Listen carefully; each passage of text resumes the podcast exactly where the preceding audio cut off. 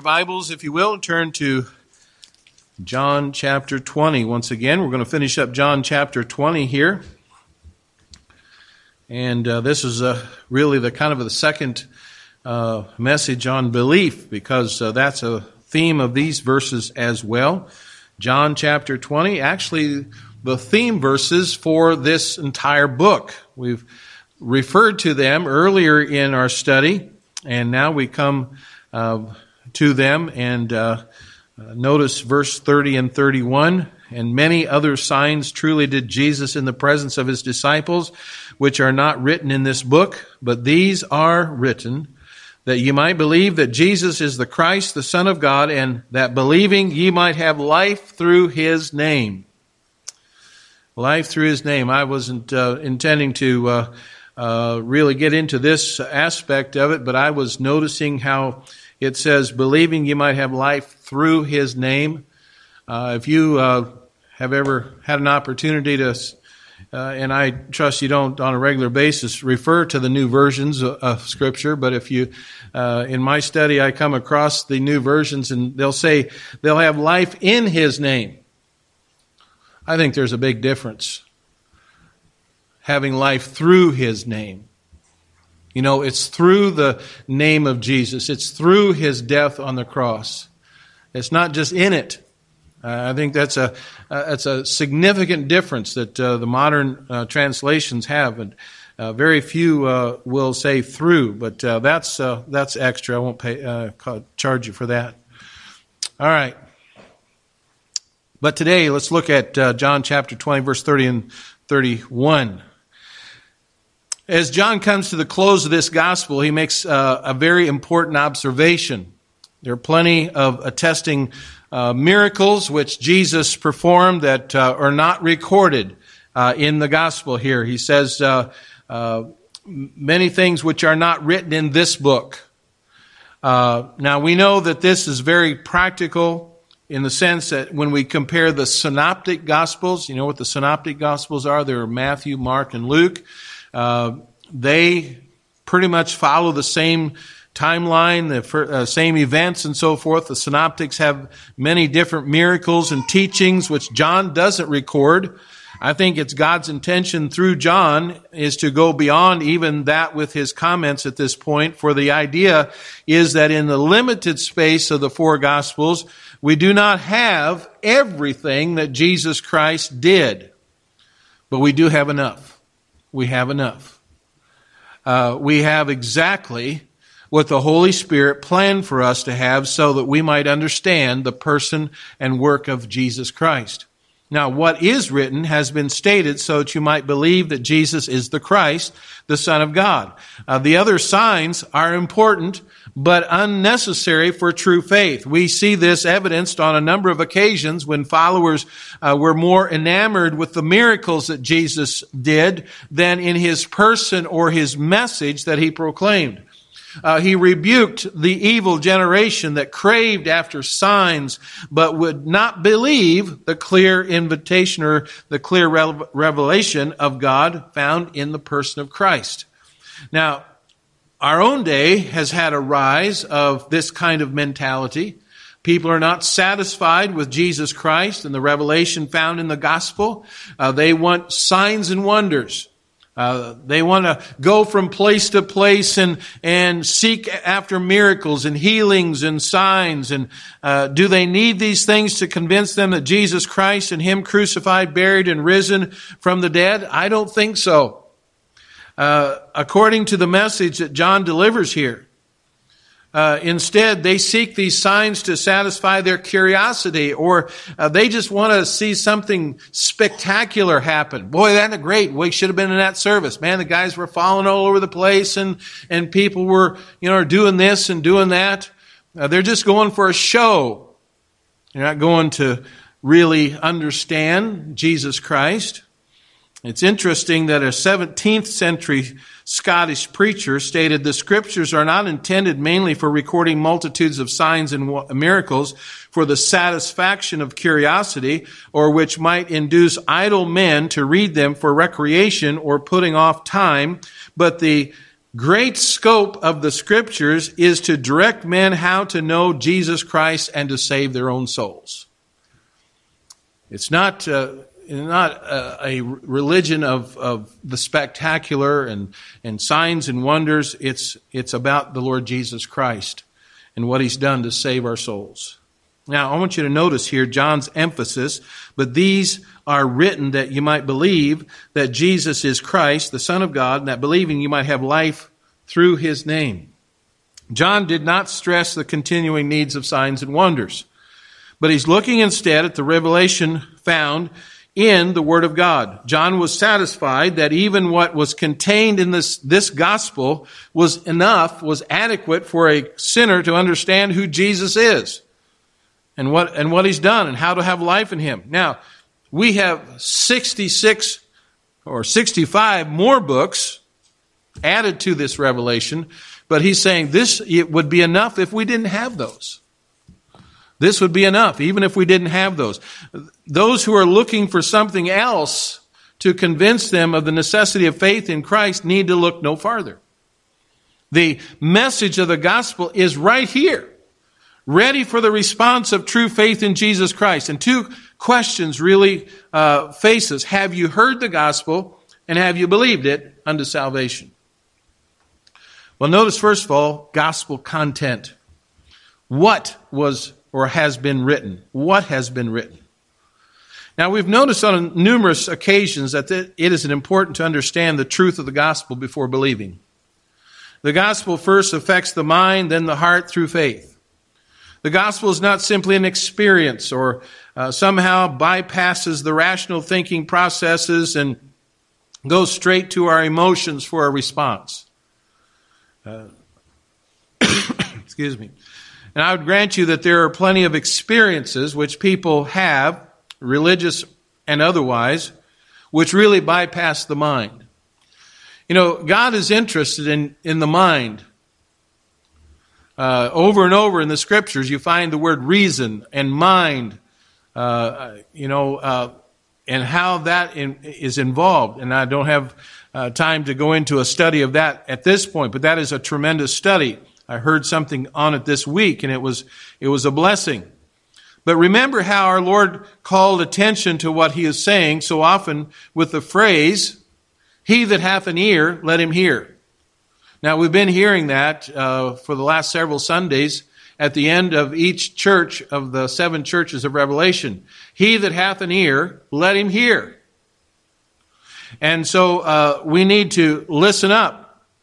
Uh, this is uh, that was a favorite uh, uh, saying of my football coach. Listen up.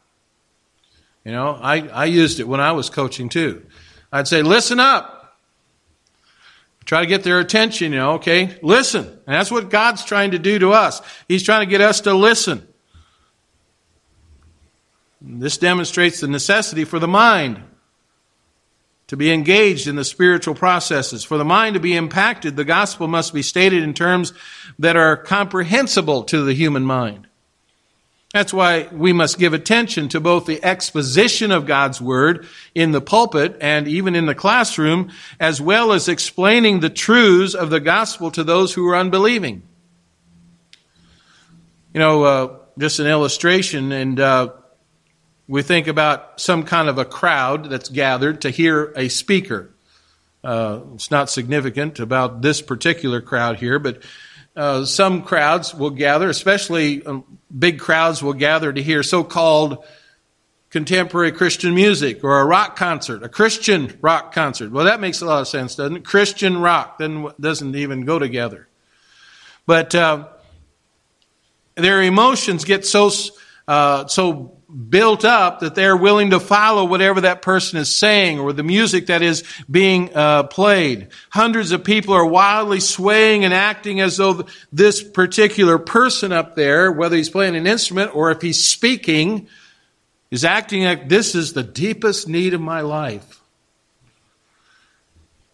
Listen, it's not difficult thing to sway people or to induce them to make some kind of response with an outward stimuli. You can get people worked up, you know, with something outward. It's impossible, though, as far as man is concerned, to convert one sinner from his spiritually dead state. I can't make you get saved. I can't make you follow Christ.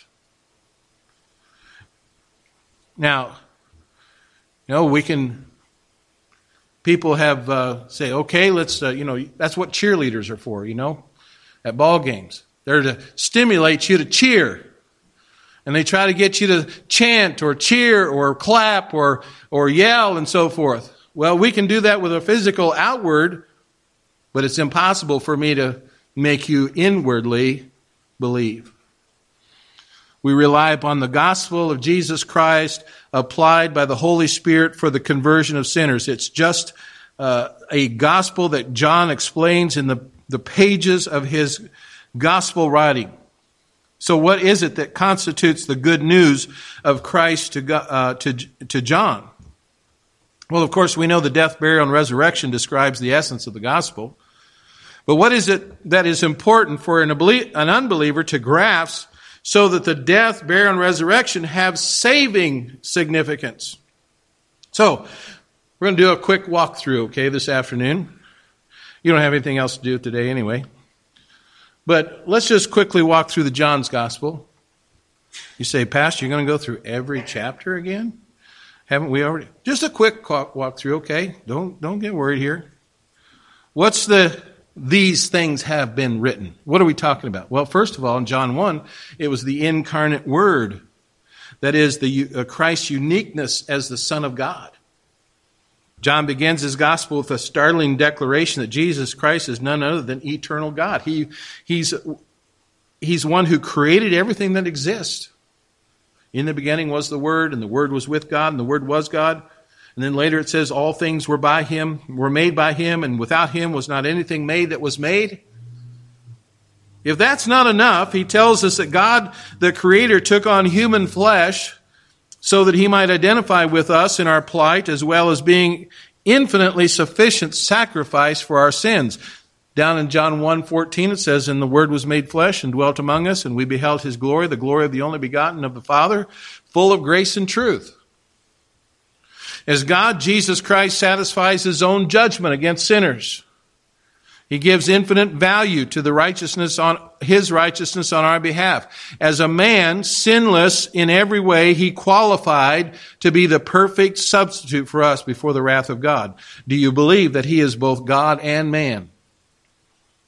Secondly, the sovereign over nature. In chapter 2, you have the uh, in Cana of Galilee, the Lord attended a wedding in which he turned water into six stone water pots into wine uh, uh, for a wedding feast. And John comments that this was the beginning of miracles that Jesus did in exercising his prerogatives as creator over nature. He was displaying his glory so that those who had eyes to see would recognize that he is God himself. While some notable cult groups deny that Jesus Christ is God in the flesh, John is emphasizing our understanding of this truth so that we might know the value of Christ's offering on our behalf. Do you believe that he's sovereign over all creation? Thirdly, in John 3, the demand of the new birth. Remember, this was a place where uh, Nicodemus came to, to see Jesus, and Nicodemus uh, was told uh, by Jesus, "Verily, or verily, verily, I say unto you, except a man be born again, he cannot see the kingdom of God. He uh, demands the necessity of being born from above in order to have eternal life. And this puts the attention of our salvation upon God Himself. We must understand that salvation is not a mere decision which we, which we make whenever we decide it sounds good to me. The spiritual condition of man as a desperate sinner hopelessly lost, dead in trespasses and sins, demands that if he is to have life, he cannot come from himself. It's not something you just woke up one morning and said, you know, I think I'll get saved today. No, that's not something that, that you can just decide one day. You must understand that you cannot birth yourself into the kingdom of God, just like you couldn't birth yourself into this world physically. It was the Holy Spirit of God that accomplishes this work.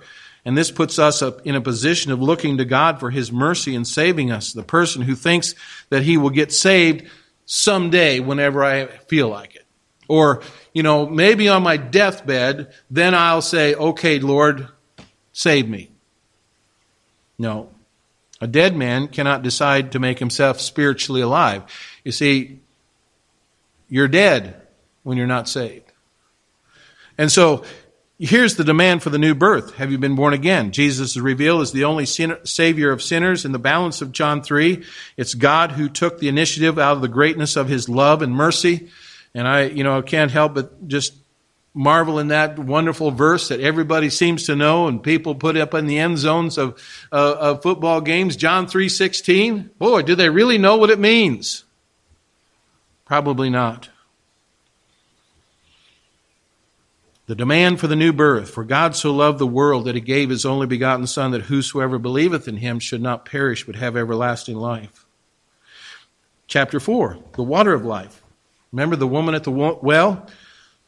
Uh, was living in the depths of sinfulness. The revelation of Christ, her sins were exposed. And it was uh, her dependence upon a false understanding of God and what continues uh, constitutes true worship.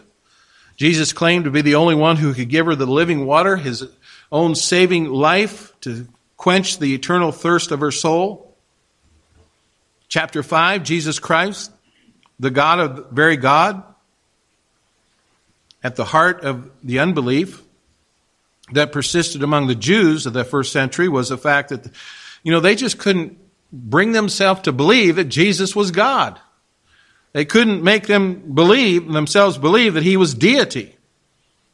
And so for them, the idea of God coming near and dwelling among them, that was completely foreign. And yet to be saved from sin, a person must understand that Jesus was not simply just a great man. He was a very God of, he was very God of very God. Jesus claimed equality with God, which caused the Jews to resist him.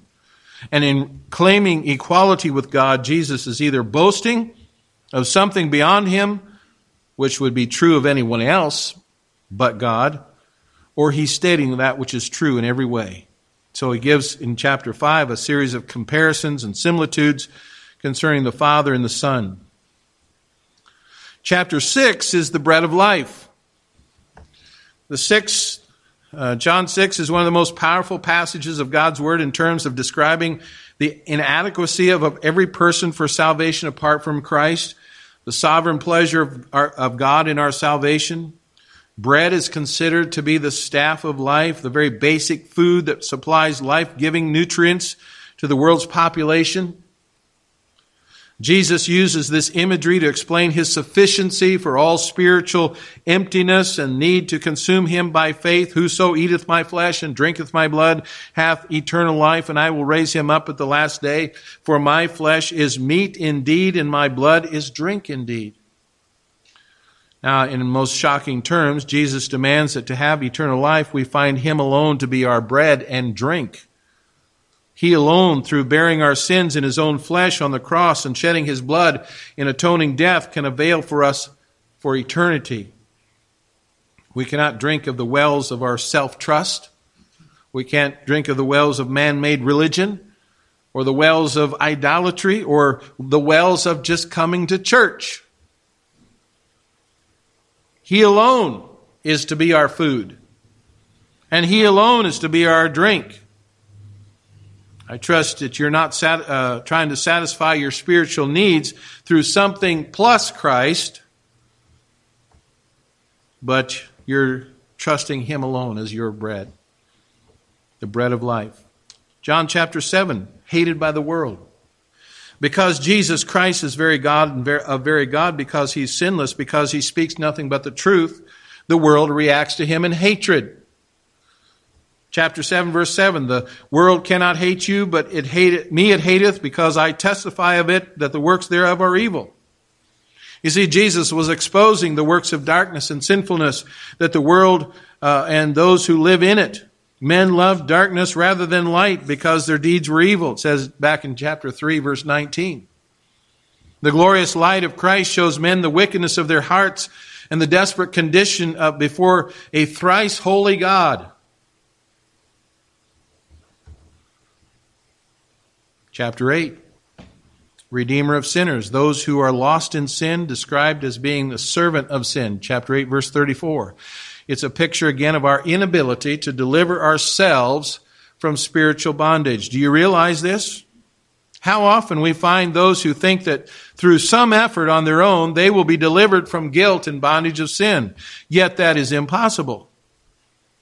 How can sinners be set free? Well, if the sin, if the Son therefore shall make you free, ye shall be free indeed. It says in, in, in verse 20, uh, 36. So when Christ completed the work of redemption on the cross, he accomplished all that is necessary for us to be brought out of the prison house of sin into the glory of the sons and daughters of the living God. John chapter 9, the light of the world. Light exposes darkness, but light also removes darkness. As the light of the world, Jesus removes the darkness that was that has veiled our lives. So that the hymn writer we can say, I was lost, but now I'm found, was blind, but now I see. Chapter 10, the Good Shepherd. Sheep are continually wandering and straying away from safety and into grave danger. The sheep have no power to deliver themselves. The good shepherd giveth his life for his sheep. He, it is he, Jesus Christ the Lord, that laid down his life for us. We have no power to save ourselves. We stand before the peril of eternal damnation, but Christ has laid his saving life between us and God's white hot wrath. Now he calls us by our own names, and we know him for he knows us. The good shepherd. Chapter 11, the resurrection and the life. How far can Jesus carry us? Well, here you have the story of Lazarus being raised from the dead and declarations which are part of that story. That kind of enables us to see that Jesus Christ's saving worth carries us through eternity. Death did not keep him. Death cannot keep anyone who's in Christ. He is our resurrection in life. We will one day experience the full value of this mighty power in our behalf as He raises us from the dead, clothes us with a glorified body like His own, and lifts us into a wonderful eternal life in His presence. Whosoever liveth and believeth in me shall never die. Believest thou this? Chapter 12. Glorified by the Father. Jesus made some astounding claims. He claimed to be God. He claimed to be uh, to do only those things that please the Father. He claimed to be the light of God in this world. He claimed to come to earth for a particular saving purpose. Now, how do we know that he accomplished all that the Father sent him to do? Well, when our Lord prayed, Father, glorify thy name, we find in John's perspective here, this pointed to Jesus accomplishing the work that the Father had sent him to do. What was that work? It was the cross and the resurrection. And John then says, Then came there a voice from heaven saying, I have glorified it and will glorify it again. It's a vocal affirmation from heaven that Jesus Christ is who the Word claims him to be and that he has accomplished all that the Word claims to have accomplished. Chapter 13 Sovereign yet a servant. It's a wonderful paradox you find in John chapter 13. While John spends quite a bit of space in this gospel explaining the fact that Jesus is God, here he shows the wonderful example of service rendered by Christ in the washing of the disciples' feet. Of course, there's much more than uh, just an example of service here. Jesus was teaching uh, that as a suffering servant, he has bathed us in his cleansing blood, so that in our day, today, lives, we need only to wash our feet in confession for daily fellowship with God. And so he declared that through, though, uh, through what he had done, ye are clean. Chapter 13, verse 10. And you have had your guilt of your sin removed. The eternal stain has been blotted out. You stand before him uh, as a, a cleansed person sovereign yet, uh, uh, yet a servant. John chapter 14, the way, the truth, and the life. Uh, as you can see, we're kind of finding the main things that come out of each chapter. What every chapter is, is centered around. The disciples questioned the way to the Father. Of course, it was Thomas that questioned him, and we talked about him this morning. But how does a mere human chained to the power of sin find his way into the presence of the Heavenly Father? Well, Jesus said, I am the way. I am the truth. I have revealed God and His saving work. And I alone can give you life when you are spiritually dead men. The way, the truth, and the life. John chapter 15, of course, the true vine.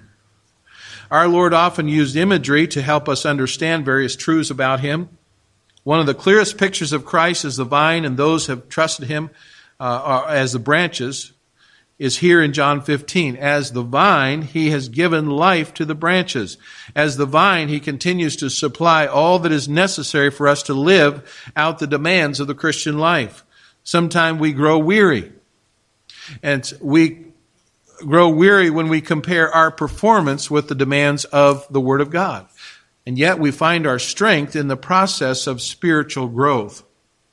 And so this text in John 15 reminds us that all the strength, the energy, the power, the joy, the life which we need to live in, under the Lord, it's found in our relationship to Him. We must be in Him through faith, and then we rely upon Him, trust uh, and daily trust and confidence. John chapter 16, of course, is the giver of the Holy Spirit. Because He does not dwell permanently among us bodily, that is Jesus Christ. He's ascended to the right hand of the Father as our intercessor. Jesus Christ promised to send the Holy Ghost to every believer.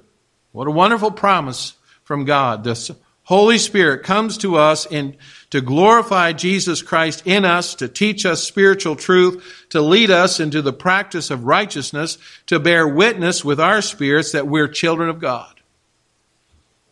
Paul described the Holy Spirit as an earnest or a down payment of our inter- eternal inheritance, giving us a guarantee that we truly belong to Christ. Chapter 17, the great high priest. We find Christ praying for us in chapter 17. It's the most intimate glimpse at the relationship between the Father and the Son. And here we find him baring his soul before the Father in our behalf, praying that the Father might keep us in his name so that we might be one with each other in the body, and in doing so demonstrate the oneness of the Godhead. And we are kept in relationship to God forever, not because of our performance, but again because of our great high priest who mediated before God on our behalf. The great high priest. John 18 delivered up for us. Jesus Christ was not powerless before men. Remember, He's the Creator. Uh, yet He was delivered up for us to bear our judgment before God.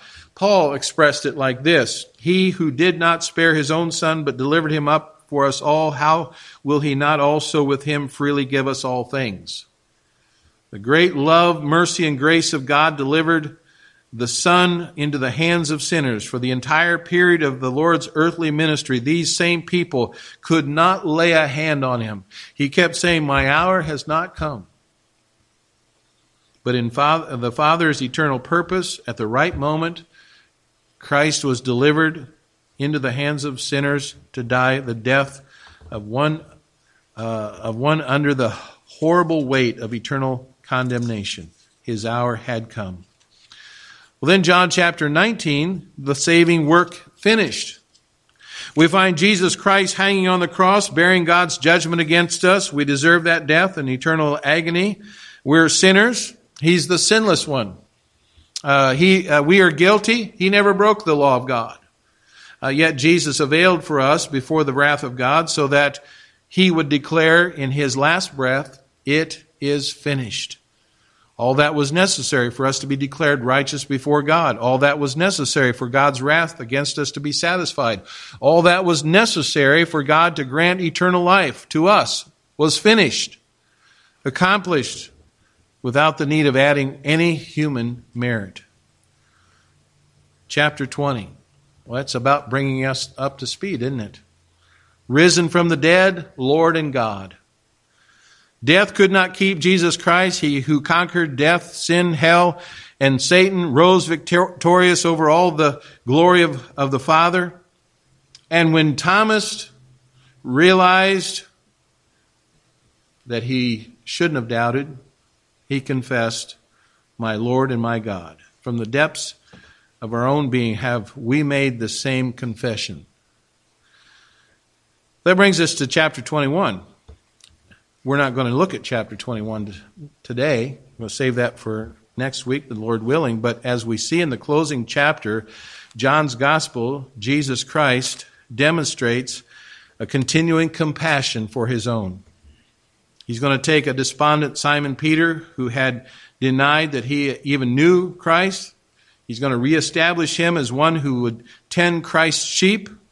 And the word Jesus gave to Peter, and I'll pass it along to all of us as well, was follow me. Follow me. So there's the what of what is written. The gospel content, what has been written. And so that leaves the question why? And I don't ask this like a two year old, but you know how little children, why, Daddy? Why? Why has this been written? And that's what we come to here in our text. The message of John's gospel demands a response. We can try to ignore this gospel, but we ignore what we ignore will judge us in the end. We can try to distort by its meaning into some type of universal salvation, but the result will crush us for eternity on the day of judgment. We can make excuses for not being earnest in seeking to know God, but our excuses will do us no good when we stand before the eternal judge of humanity. So, what is the appropriate, appropriate response to the gospel contained in this gospel writing? Well, John clearly states it here that you might believe that Jesus Christ is the Son of God. The response, the response here is believing that Jesus Christ is the Son of God. The response of faith is the only appropriate response to the gospel. And you'll notice that believing is focused upon the whole revelation of Jesus Christ as shown in this entire gospel. As the Christ, Jesus is the promised Messiah whom God said would bear our sins and give us new life. He identifies the Christ as the Son of God. As Messiah, he points to the saving work of Jesus Christ. As the Son of God, he points to the person of, of, of Christ as both God and man. Now, faith is really not a complicated, complicated term. It goes beyond mere mental acknowledgement. It means to trust in, to rely upon, to rest in, to cast yourself in dependence upon, Faith turns away all other objects of merit. It turns from sin. It rests solely upon the merit of Jesus Christ to give us the right standing before God. Faith sees the offer of eternal life in Jesus Christ and readily embraces it, receiving Jesus Christ in all his saving power, in all his saving offices. Faith lays claim to Jesus Christ and him crucified. And I certainly hope you've believed. You've had this faith. I trust you've abandoned all the efforts of self trust or resting uh, your eternity in something else than Jesus Christ alone. The response to the gospel. This is to be our response to all that we have said up to this point. But notice also here a gift in the gospel. John says those who do believe receive life in Christ. It says there that believing you might have life through his name. That's the receiving. That's the gift. The whole theme of life is one that John carries throughout the gospel, even into his epistles, 1st, 2nd, 3rd John. Uh, he views life as being both eternal and full of abundance in the presence. To know Christ is to have life. Anything other than is, uh, is death. So, this message, really a quick thumbnail review of what John says lies before the world to declare how any person might be delivered from the power of, the dar- of darkness and brought into the wondrous light of life in Christ.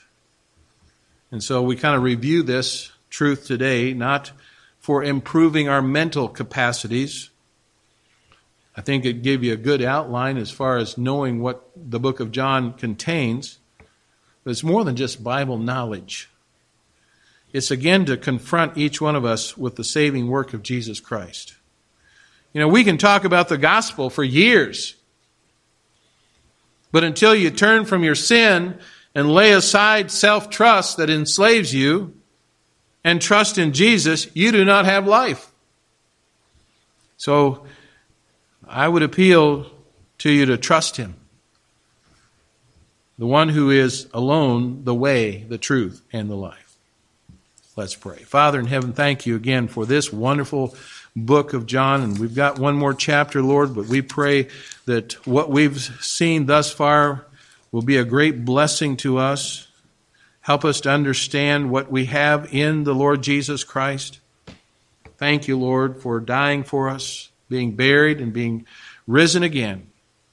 Thank you, Lord, for this uh, opportunity just to review through uh, the, the book that we've studied thus far. We pray your blessing upon the remaining chapter uh, to us in the days to come. We pray this in Jesus' name. Amen. Number 250, as we close this afternoon.